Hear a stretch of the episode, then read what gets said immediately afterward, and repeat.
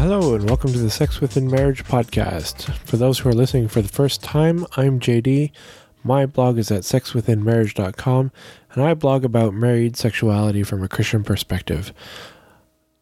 Today, we're going to be talking a bit about uh, how to kind of get out of uh, a sexual rut when your sex has kind of become not boring, but kind of mundane.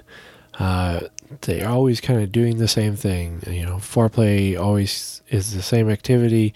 Uh, sex is always in the same position, and you pretty much know when you start that the pattern is going to be, you know, step one, step two, step three, step four, then we go to sleep. A question I get a lot is kind of how do you get out of this? How do you change it up? Because sometimes people know about other activities, they've done other activities, but it just doesn't seem to make it into their sexual encounters at all. So this week I had a challenge uh, I put out uh, to make a spice jar. And this whole concept of a spice jar is kind of a tip of the hat to an old site called christiannymphos.org that's now down, but uh, it used to be and still is. It's kept up for archival purposes.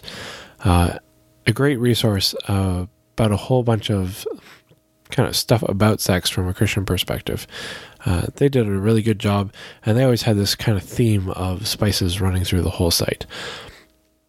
So my challenge this week, uh, if you want to check it out on the blog, you know it's the challenge for week 27, uh, was to make a spice jar. And it's basically you take all the uh, activities that you do in your bedroom and you write them on little pieces of paper and you stick them in a jar, or you can use a hat or a box or whatever you want.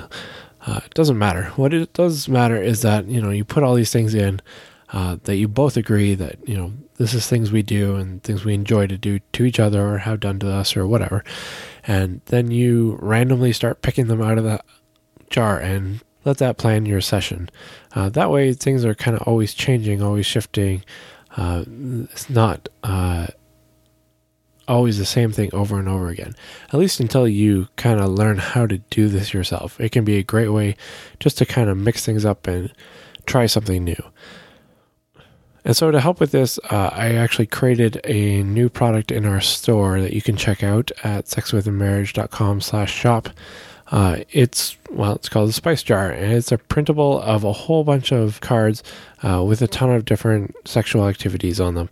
There's about 50 in total you can then choose, you know, which ones apply to your marriage and which ones maybe you don't participate in, and still have a fairly big, fairly wide uh, choice of activities that you can use. And then there are blank ones, so you can write stuff in if you do something that I never even thought of or didn't write down. Anyways, so this this uh, printable I've got for on for five dollars in the store. It's on sale. It's been well, frankly, it's been going pretty well. Uh, a lot of people have shown a lot of interest in it.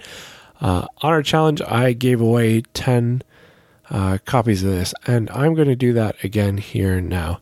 So if you head over to the site, uh, again, it's sexwithinmarriage.com slash shop, uh, add the spice jar to your cart and then check out and use the coupon code NUTMEG. That's N U T M E G.